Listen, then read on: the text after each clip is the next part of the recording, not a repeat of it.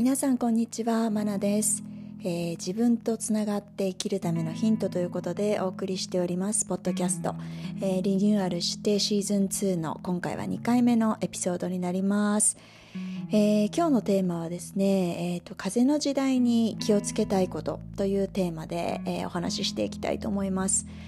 えっと、いくつかあるので、まあ、このテーマのお話もしかしたらま何個かに分けてお話ししようかなというふうに思ってるんですけれども、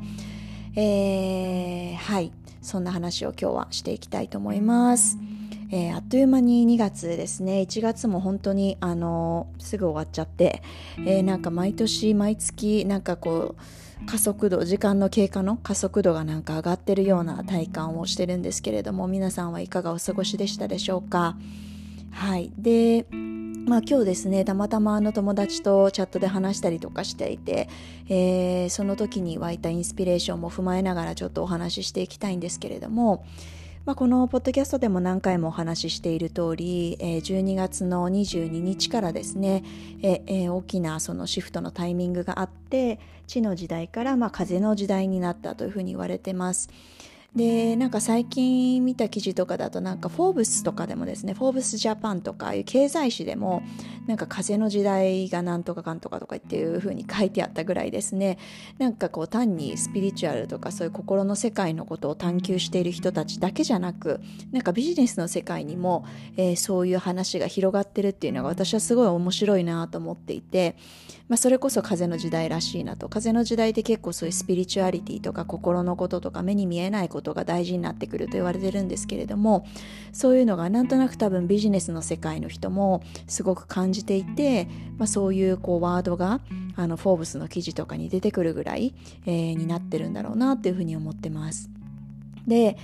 えーまあ、そんな時代がですねこうじわじわと始まっていく中で、えー、ここから、まあ、もうすぐですね節分と,、えーと、立春がありそして3月には春分、まあ、宇宙元旦と呼ばれる春分があるのでその辺りからより2021年のエネルギーが、まあ、本当に加速していってでより風の時代のこう本当に本格的なこう流れっていうのもこうぐわっとスタートしてくるのではないかというなんかそんな予兆を感じています。で、まあ、そんな中でですね私がその風の時代だからこそ、まあ、逆にこう気をつけた方がいいなって思うことが、まあ、最近いろいろあってですねその一つお話ししたいんですけれども、えー、まず一つ大きいのは、えー、情報をこう取り込みすぎないことっていうのがすごい大事だなっていうふうに思ってます。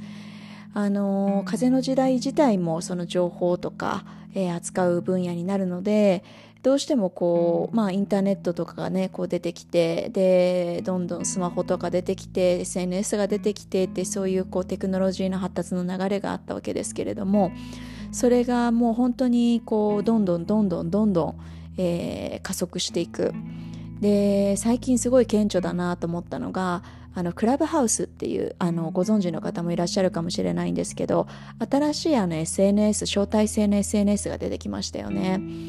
でこれ私もあのアカウントは一応作ってみてそんなにまだ使ってないんですけれどもあれはあの音声の SNS なんですねなのでフォローしてる人たちがなんかその自分でお部屋を開いてでそこにこういろんな人をこうインバイトしたりできるみたいな。だからバーチャル空間に自分の部屋があってそこに好きな人たちと好きなテーマで話せると。でそこにこうなんか覗きに、まあ、例えばある有名な人たちが話していてそこに覗きに行ったら急にその人たちからこう話しかけられて、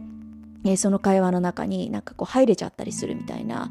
えー、そういうあの、まあ、ざっくり言うと私もまだちゃんと細かくつ、ま、使ってないので分かってない部分はあると思うんですけど、まあ、ざっくり言うとそんな SNS なんですよね。なのでますますなんかその人との垣根がなくなっていったりとかうーんなんかちょっとしたその今まではねあのリアルに会わないとみたいなところから、まあ、この1年で随分そのオンライン上では知ってるけどリアルでまだ会ったことがないみたいなつながりってだいぶ増えたと思うんですけれどもそれがこうさらに、えー、進化しているなという感じを感じてます。はいで一方でですね、まあ、そのクラブハウス私あんま使ってないって話をしたんですけれどもそこで感じたのはなんかすごくいろんなうんなんかこう情報がものすごくそこで飛び交っているしうんなんか私自身ですね今あのなんかいろんなことをちょっと感じ取りやすくなっていてで特に五感の中で、まあ、自分がどの感覚が強いかってあの人それぞれあると思ってるんですけれども最近ですね、まあ、今更なんですけど私結構聴覚が強いんだっていうことに気づきまして聴覚っていうかその聞こえてくる音とかその人の声とかを聞くとなんとなくその人のエネルギーとか今の心の状態とかうーんあとはまあちょっとその根拠はないんでその難しいんですけどなんとなくその人がどのぐらい魂の修行してきてるのかみたいなのもなんかこう感じるんですよね別にそれを数字で分析できるとかそういうことではないんですけどなんとなく感じる。でそういうのがあって、まあ、ちょっと自分の感覚がすごい繊細になってるので、まあ、正直クラブハウスは今ちょっと使うのがですね私的にはちょっとトゥーマッチというか、うん、あんまりなんか情報がうわーってなってるところに今自分の身を置きたくないなっていうのがあって、えー、それでまああんま使ってないっていうのがあります。でですねまあ本当にそういう感じでこう今情報がもう本当に氾濫してる。なんかこんなもうどんどんどんどん溢れ出てはこうどこかに消えていくみたいな、えー、感じだと思っていて。でそうですね。あのテレビとかもそうだと思いますしこういうオンライン上の情報もどんどんどんどんなんかその量と勢いが加速している感じがあります。であんまりそういうのにこう不用意に触れてたり使っていたりするとだんだんそれがちょっとこう自分を侵食してくるというか、うん、なんかその中渦に飲み込まれちゃうそんな感覚が私はあるんですよね。なので別に全然あの精神的にもあの物理的にも元気なんですけどちょっと今すごい情報の情報に触れるのは気をつけたいなっていうふうに思っていてある程度仕事とかえー、生活で必要な範囲内で情報に触れるかつどこから情報を得るのかとかどの人に会ってとかどの人から聞いて情報を得るのかっていうのをすごい選ぶ必要があるなっていうふうに感じてます。はい。であとは何だっけな何話そうと思ったかちょっと若干忘れちゃったんですけど。そう。まあとにかくだから情報の取り扱いをぜひ皆さんには気をつけてほしいです。あそうそう思い出しました。あのこの間ちょっとあの年始にですね宮古島に行っていたんですね。でそこでやっぱりあの思ったことだったんですけどうーんこれもまあ根拠をすごい具体的に出せって言われると難しいので、まあ、あくまで私の感じてる感覚というベースの話でお話ししていきたいんですけれどもやっぱりこの空気中の空間ってまあ目には何も見えないまあ見える人もいるかもしれないけど基本的には目には何もこう空気って目に見えないですけれどもただやっぱり私たちが扱ってる情報とかいろんな感情とか思いとか念とかってこの空間に漂ってるんですよね。で東京ってまあすごくやっぱり人も多いし情報の量も多いのでそれがすごく空気中になんかこう詰まってるイメージがあるんですよ。で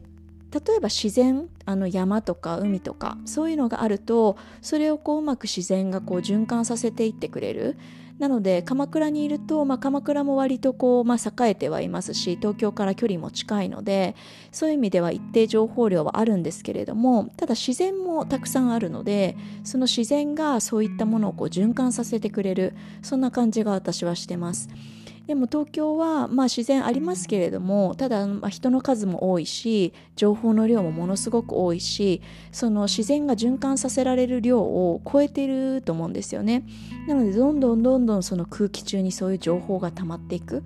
そういう感じがなんかしてます。なので、まあ、今日そのお友達とチャットしててっていう話なんですけど彼女もすごい繊細な子なのでいろんなことこう感じやすかったりするんですけれどもなんか別にすごい元気なのにちょっと疲れるなって最近感じてたんですよねってその子は言っていて、えー、それは多分そういうことなんですよね。なんかその物理的にとか普通に元気なんだけれどもなんか疲れるみたいな。なんかそういうのって私たちってやっぱりあの生き物なのでなんかこう見える見えない限らずやっぱ体とか心は感じる部分があるんだと思っていてうん。あのまあ、なのでそういう部分あ、まあ、単純にパソコンをずっと触っててその電磁波すごい浴びてるから疲れるっていうのもあると思うんですけれども、うん、あのそう電磁波がなんであの体に悪い影響があることもあるのかっていうのはちょっとまた別のあのエピソードでお話ししたいと思うんですけれどもまあとにかくですねあの風の時代はもう本当にこの情報が情報がこうどんどんどんどん溢れ出ては流れていくみたいなこの勢いはおそらく止められないと思います。なんか過去に戻ろうとしても戻れないものなのでじゃあその中でどうしていくかっていうことがすごい必要ででそれはやっぱり自分がどの情報に触れるかとかどの人と一緒にいるかとか何を信じるかっていうことを結構選んでいく必要があのあるというふうに思っています。うん、それは本当にこれからのこう風の時代を生きる処世術として、えー、すごく必要なことの、えー、大きい一つだなというふうに思ってます。なのであの、まあ、そういうのですね情報あんま浴びすぎてると単に疲れたりとかそのするだけじゃなくってやっぱ自分の軸が見えなくなっちゃったりとかするんですよね。うん、あの前回もちょっと話したかもしれないですけど人のことが羨ましく見えてそれが自分のこうね求めてるものとは違うのになんかすり替わっちゃったりとか、うん、そういうことが起こってきやすくなりますのでなのでもうできる限りあの本当に、えー、自分に必要な情報をしっかり選んで、えー、使う選んで、えー、時間を過ごすっていうことをぜひ、あの注意していただくとより健やかにあの自分とつながって過ごせるんじゃないかなというふうに思っています。はいということで、まあ、なんかこのエピソードはこのテーマはなんかいろいろ何個かお話ができそうなので、えー、またなんかあのトピックが出てきた時にお話ししたいと思います。ということで、えー、本日は、えー、風の時代を、えー、生きるために、えーと、気をつけていきたいことについて、えお話ししていきました。今日も最後まで聞いてくださってありがとうございます。モナでした。